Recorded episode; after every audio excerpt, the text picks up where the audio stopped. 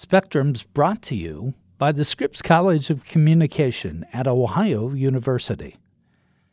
Before a new idea can become a way of thinking, before one detail can flip the narrative, before anything that matters can change the world, it must, above all, be known.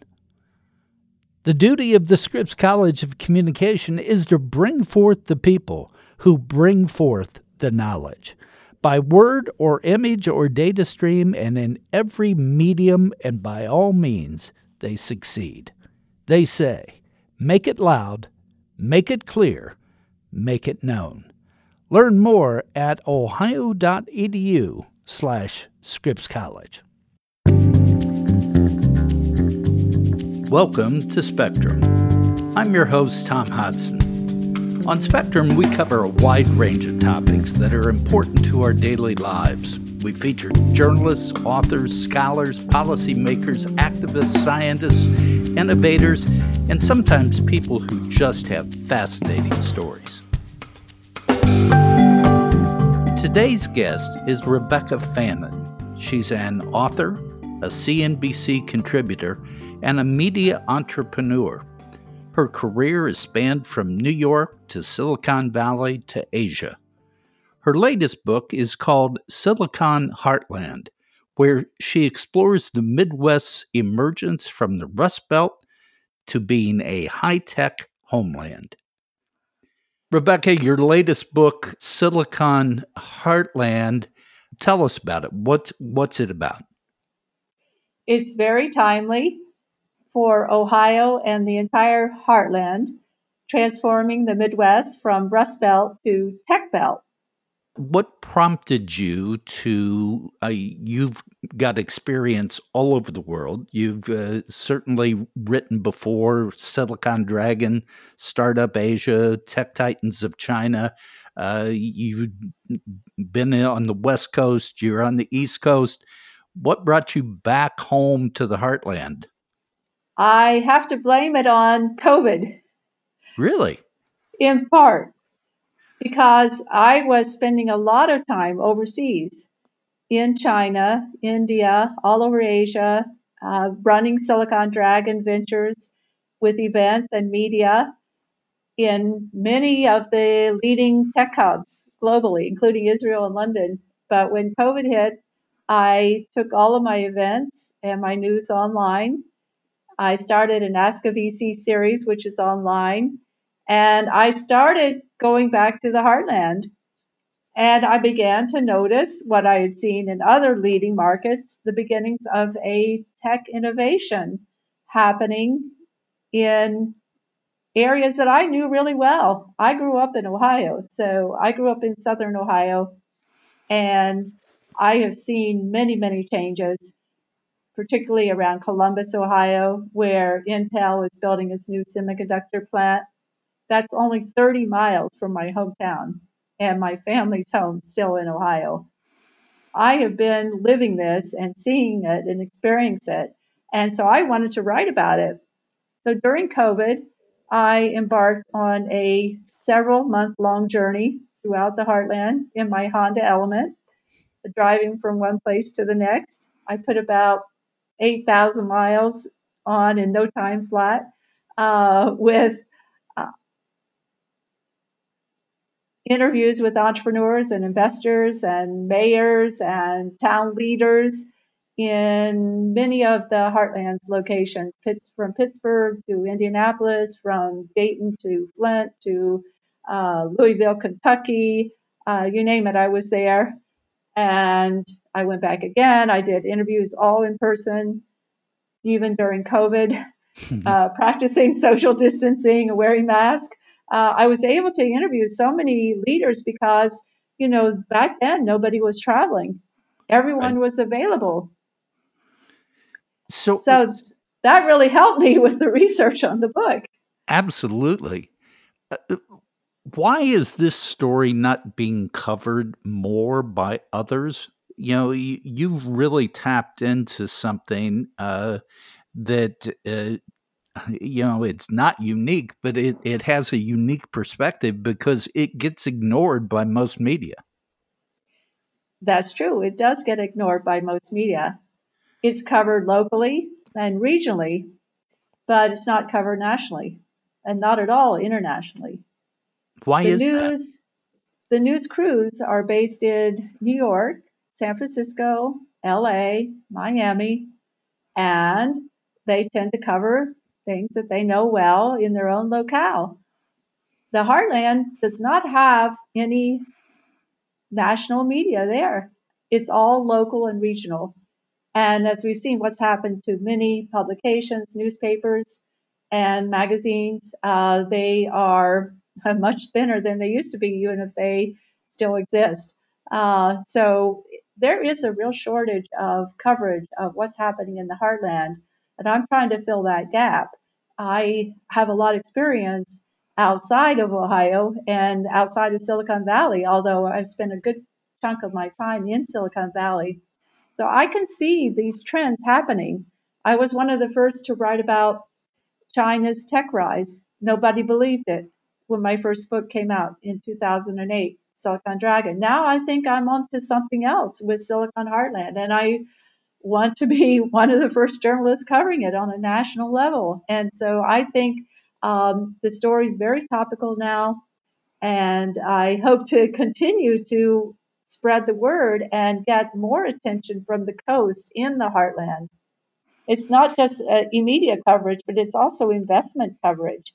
The heartland uh, lacks uh, enough investment to get startups off the ground in a big way. Silicon Valley still has uh, half of the venture capital in the United States, followed by Boston and New York and three quarters of the money goes into those three hubs. And so the heartland is left out. Now that's changing, and that's what I write about in my new book. There are new players like Drive Capital out of Columbus and uh, many others, High Alpha in, in, in Indianapolis, Rev One in Columbus. Uh, every one of these locales has its own venture capital uh, group uh, that's spurring the action. And they all have economic development groups behind them too, because the tech technology is the future and they all want to get in this new tech economy. No one wants to be stuck back with rust. so it's about, you know, going from rust to tech. It's a gigantic leap. Well, you you've covered uh, so many areas that you really are uh, in the Rust Belt. I, am thinking of Dayton. I'm thinking of Cleveland, uh, Pittsburgh, uh, sure. uh, all of all of those places.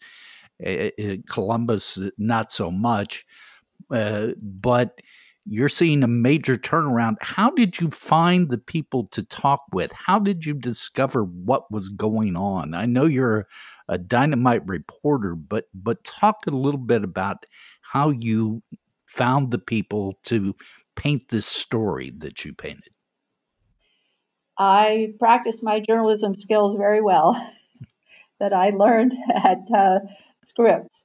I started out with uh, phone calls and Zoom meetings, lots of Zoom meetings before I even went on the road, so that I had a schedule of interviews um, over a about two months, a schedule of interviews from town to town to town, which were already booked in advance uh, before I got in my Honda Element and started driving. So yeah, so I did a lot of on the ground research, uh, but I also was very well prepared in advance with um, talking to people about the trends and who else should I talk to. Tell me who else should I talk to, and one thing would lead to the next. You should talk to this person, then you should talk to this person, and so I did.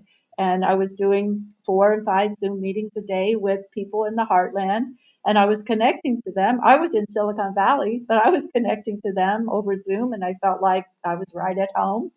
Uh, and everyone was very willing to talk.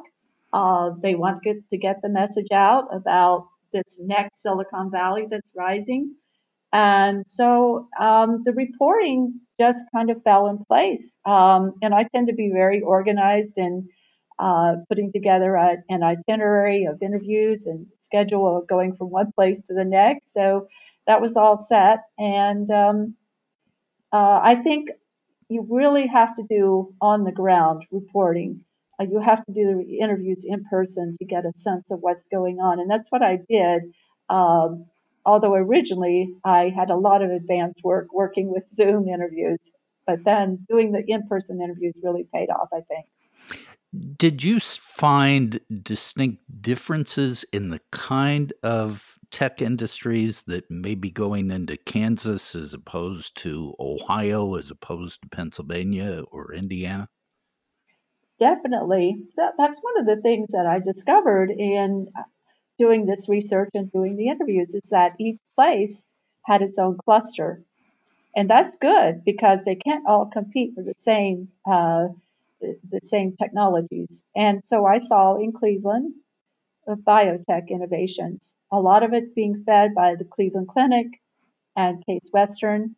Uh, in Columbus, there's a lot around health tech uh, and the, and insurance, uh, fed by Nationwide, of course, uh, which is based in Columbus. In Cincinnati, it's packaged goods, a lot of innovation around packaged goods and supply chain because of P&G, Kroger, Amazon has uh, has a major presence there. I think um, in Pittsburgh, it was all about robotics and AI uh, being fed by uh, Carnegie Mellon and all the graduates that uh, all the engineers who graduate from CMU and computer scientists. So each one of these places is seeing Silicon Valley companies moving in. Pittsburgh has Google, Facebook, um, and uh, others uh, that have set up operations in Pittsburgh to tap into the talent, the local talent in that region. Same thing happening in Columbus now with Intel. Same thing in, in other locales. So uh, it really, there has to be a feeder. It's usually some kind of feeder, uh, sometimes a college, sometimes an institution. And that helps this whole technology innovation to get off the ground and to specialize, um, which I think is a really good thing. The legislation that Congress passed just recently, the, the CHIPS le- legislation, how is that going to impact the heartland and the tech emergence in the heartland? Right. Well, uh, I'm hearing about uh, new initiatives that are based on this Build Back Better plan, and, and they're getting capital uh, based on that and uh, setting up innovation centers in places like uh, Tulsa uh, Bentonville, um, you know, Columbus with Intel.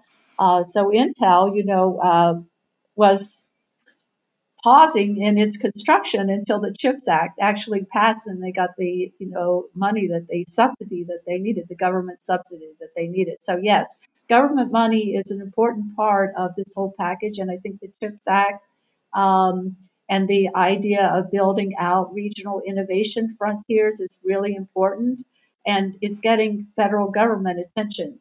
Uh, this is a really good sign. The Intel plant in Columbus, uh, I, they've started construction. They estimate maybe three years uh, for construction. Just use that as a microcosm, if you would, Rebecca. And how will that impact the Columbus metro area as far as jobs and, and other economic factors? Right. Uh, it's going to impact it uh, in a big way. Uh, many of the universities and colleges are uh, being designated as leading various initiatives to develop talent. And uh, that's one aspect of it.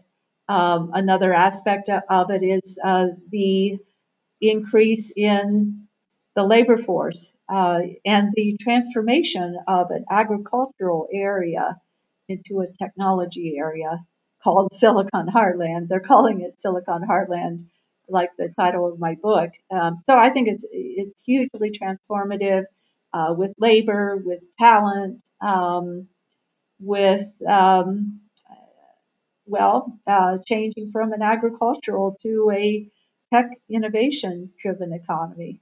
It's a big change. These are cornfields that are out there, and uh, they're being the farms and the cornfields um, are construction sites now outside of Columbus around New Albany. I visited them and I've seen it uh, twice in different stages of development. Yeah, it's very interesting to see.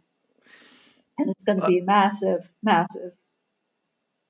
All of what you've talked about, I know what you've written about. Uh, most of it is encouraging. However, there are realistic challenges uh, facing the development of tech in, in the heartland. Talk to us about those and uh, what challenges do you see to this really exploding? Well, it's about the digital divide. Some places will ride this tech wave, and others will be out of it entirely. You'll see places in Appalachia uh, where they don't have internet yet. And you see uh, immense poverty in many of these places, poor education, uh, opium usage, overdoses is still a problem. Uh, these are a lot of social issues that need to be addressed before all of the Rust Belt can rise up. Parts of it can. Pittsburgh is, Columbus is, uh, Dayton is, Cleveland is, Cincinnati is, but places like Flint uh, and Detroit and Youngstown have a long way to go. The poverty level is 30%. Uh, there's poor, there's still uh, a lack of education, and um, I think this has to be addressed. Uh, need to have the entire heartland uh, moving ahead. So, Ro Khanna, the congressman from Silicon Valley, who endorsed my book, uh, he talks about this digital divide and um, and dignity in a digital age. Uh, we need everyone to be coming along with that, and that's a huge, huge investment in infrastructure and in education to bring everyone along. And I think I have to credit West Virginia uh, in moving ahead with some very creative initiatives, uh, such as uh, teaching high schoolers uh, how to run a business and actually having them uh, create uh, sort of fake businesses that they run and everyone has a role. Things like that that can help um, the younger generation uh, get on board uh, and not feel left out. Is there going to be a, a workforce to meet all the new tech uh, enterprises going on? And you know is are we relying on just the young people that you talked about being educated or are we looking at the factory workers and their their families who've traditionally worked in the the rust industries you know yeah. being retrained? Right. Now retraining is a very big part of this transformation. And that's why intel is has all these education initiatives and has appointed various colleges and universities to head up certain aspects of it, like technical training or uh, or health tech or veterinarian uh, or new jobs that can come in. Um, so it needs to be um, a retrained workforce. You can't just go from being on the assembly line to working in a place where robots and AI are driving a lot of the action, uh, you need uh, to take that leap somehow. So maybe some people are going to be left behind in this transition if they don't embrace it, if they don't look to the future. Technology and digital is leading uh, a lot of innovation today, and if you don't embrace it, you'll be left behind. We'll be back after this message.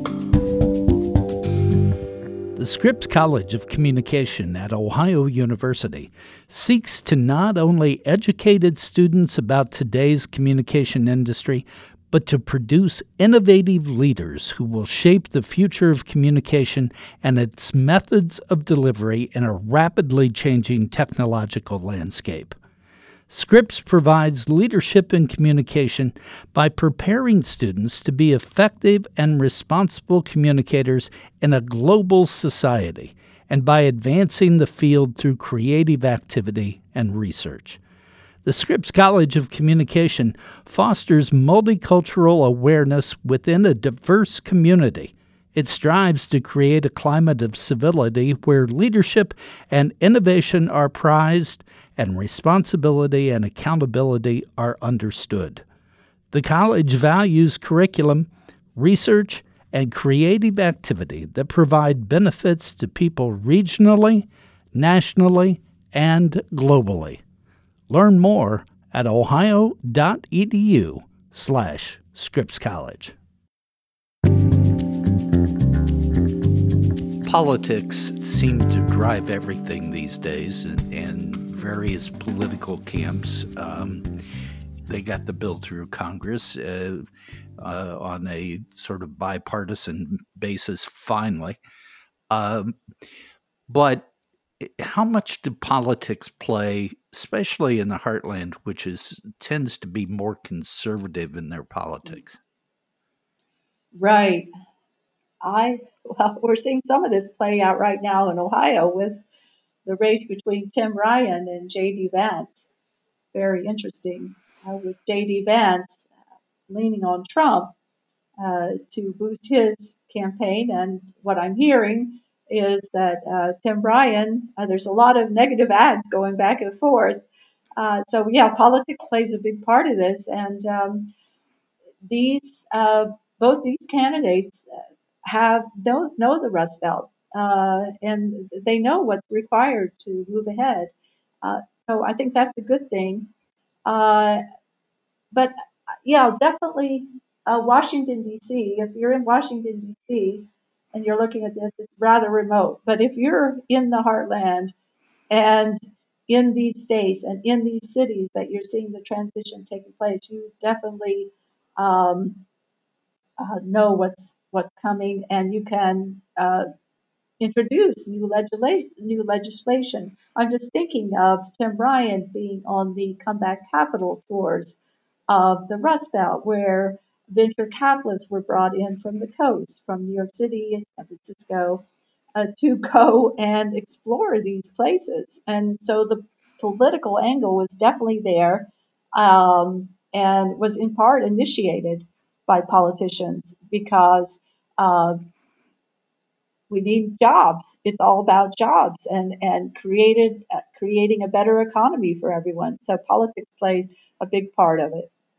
Who's advocating for tech, high tech in in the heartland in the switch over from Rust Belt to to technology?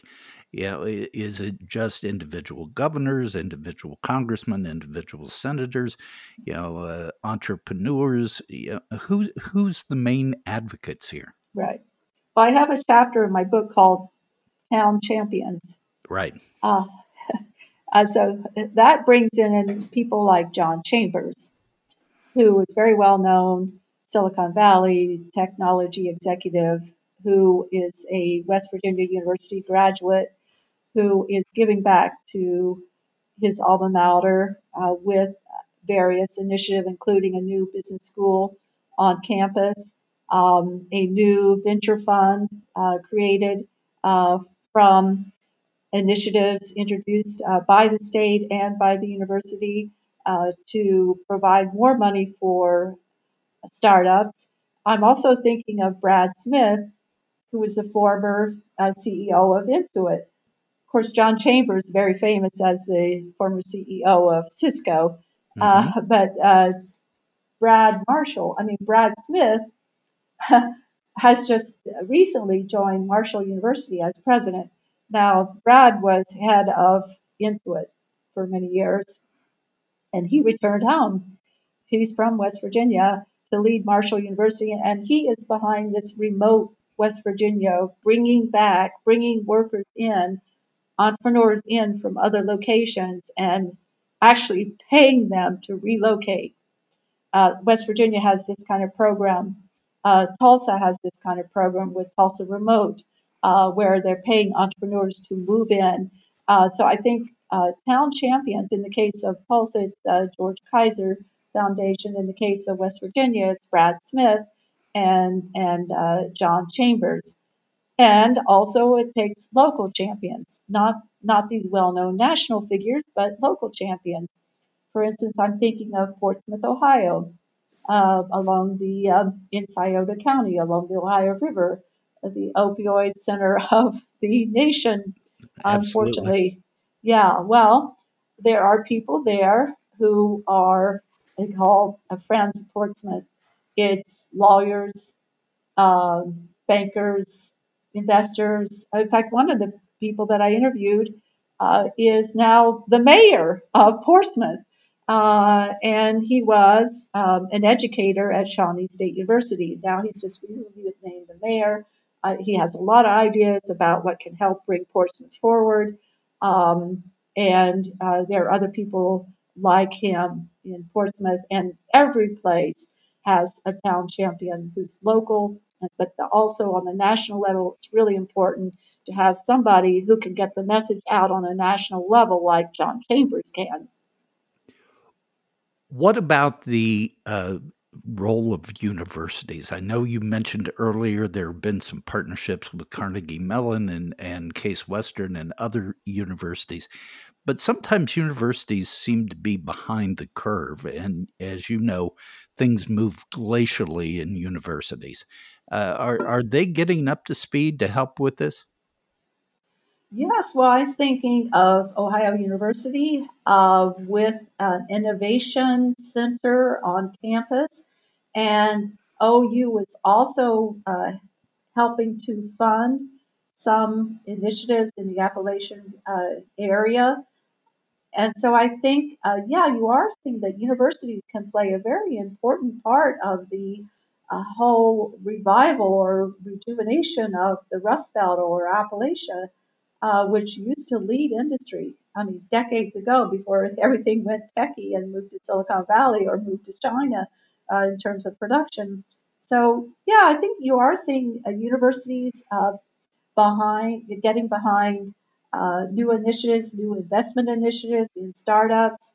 Uh, and um, OU actually had a very big success with a company out of Plains, Plains, Ohio, very near Athens uh, a company that um, was helping on during the COVID situation of storing uh, vaccines in, in ultra high temperature or low temperature um, refrigerators. They had this technology, and this company is, is called Global Cooling, uh, and it was partly funded by OU uh, and uh, their initiative to uh, fund startups.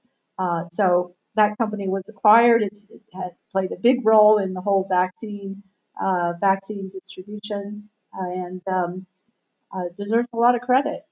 There are other many there are many other examples, but that one, that one comes uh, close to home, I think.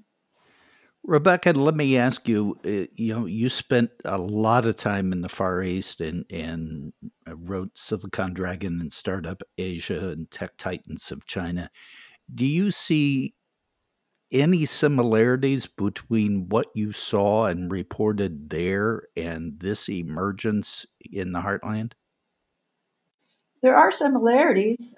Entrepreneurs tend to have personalities that are very maverick, uh, going against the grain, uh, very passionate about what they're doing. So entrepreneurs world over are the same. Uh, there are many factors that are very different.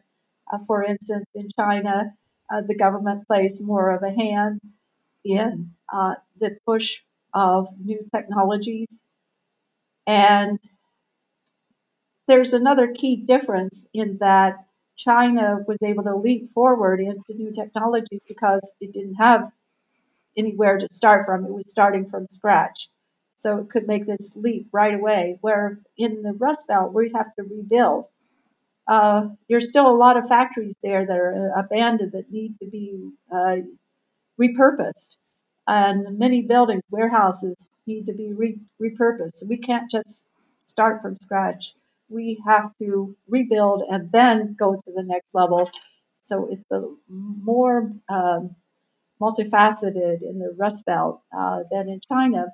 But again, it's the same forces that drive it venture capital, uh, switched on entrepreneurs, uh, tech hubs, uh, universities, for instance, Tsinghua out of Beijing, and the whole tech hub that's around that, uh, and incubators, accelerators, same, same in both places. You have to have that as as an incentive and a place for entrepreneurs to get started, and that's a very important part of the whole picture. I know you wrote uh, your book about the Heartland, Silicon Heartland, uh, right right in the title. Uh, are you going to continue to report on this emergence? Oh yes, uh, definitely. Um, just this week, uh, I met up with Heartland Forward out of uh, Bentonville, and I met up with met up with Tulsa Remote. Both of them have new initiatives that I'm going to be reporting on to help uh, spur innovation and help startups get off the ground. So yes, I'm definitely covering it. I'm going to be speaking at the Comeback Capital Conference in Columbus in, in mid-October. So I'm going to be uh, in the Heartland, speaking at events, going on a road tour with the book, uh, and connecting with the local economic groups and the universities and the students and the entrepreneurs with a message that yes, you can do it. You know, it takes takes uh, takes courage, takes confidence. Uh, that's something that I think the Rust Belt needs a little bit more of this confidence aspect that I see in Silicon Valley every day. Silicon Valley people do startups. Oh, one fails, uh, okay, no problem. Let me start another one. So that kind of attitude needs to carry over a little bit more into the heartland. How do people find your book, Rebecca? Well, right now it's online at all the usual book sites Amazon, Barnes and Noble, uh, Penguin, Random House, Imagine, uh, you name it. Uh, and they can go uh, to our website, Silicon Dragon Ventures, which is the uh, holding area for everything that I'm involved with, including my newsletter and mobile apps and my Ask a VC shows. Uh, so Silicon Dragon Ventures uh, would be a good place to start. And if they want to get the book, uh, yeah, uh, they can pre-order it on any of those book sites I just named. And uh, right now, I think my publisher has a 30% discount at uh, Imagine Publishing. Um, and so they would need to enter the promo code Heartland. They'll get a 30% discount there. So let me put a word in about that. Uh, so, yeah, lots of places to find the book. Rebecca, thank you so much for talking with us and uh, best of luck with with your book and thank you for not forgetting where you came from and oh never and and you know shining the light on some of the good things happening here in the heartland. Yes. Uh, ou was a very important part of my uh, upbringing. And uh, yes uh, my hometown lancaster is about an hour's drive from athens and i go back regularly uh, not just for my book but for family reasons as well. So i will never forget the heartland. Appreciate it. Thank you Today's guest, Rebecca Fannin, has talked about the Midwest's rebirth from the Rust Belt to a high tech haven. Spectrum is produced by WOUB Public Media. Adam Rich is our co producer. I'm your host, Tom Hodson. Please subscribe to Spectrum. You can do that at Apple Podcasts, Stitcher, Google Podcasts, or at NPR One Spectrum also is available through the NPR Podcast Directory. We always welcome your feedback, so please rate our podcast or review it through one of your favorite podcast outlets. If you have questions or comments about our podcast or have suggested topics for us to cover, please contact me directly by email. You can do that at hodson at ohio.edu. That's Hodson, H O D S O N, at ohio.edu. Have a good day, everyone.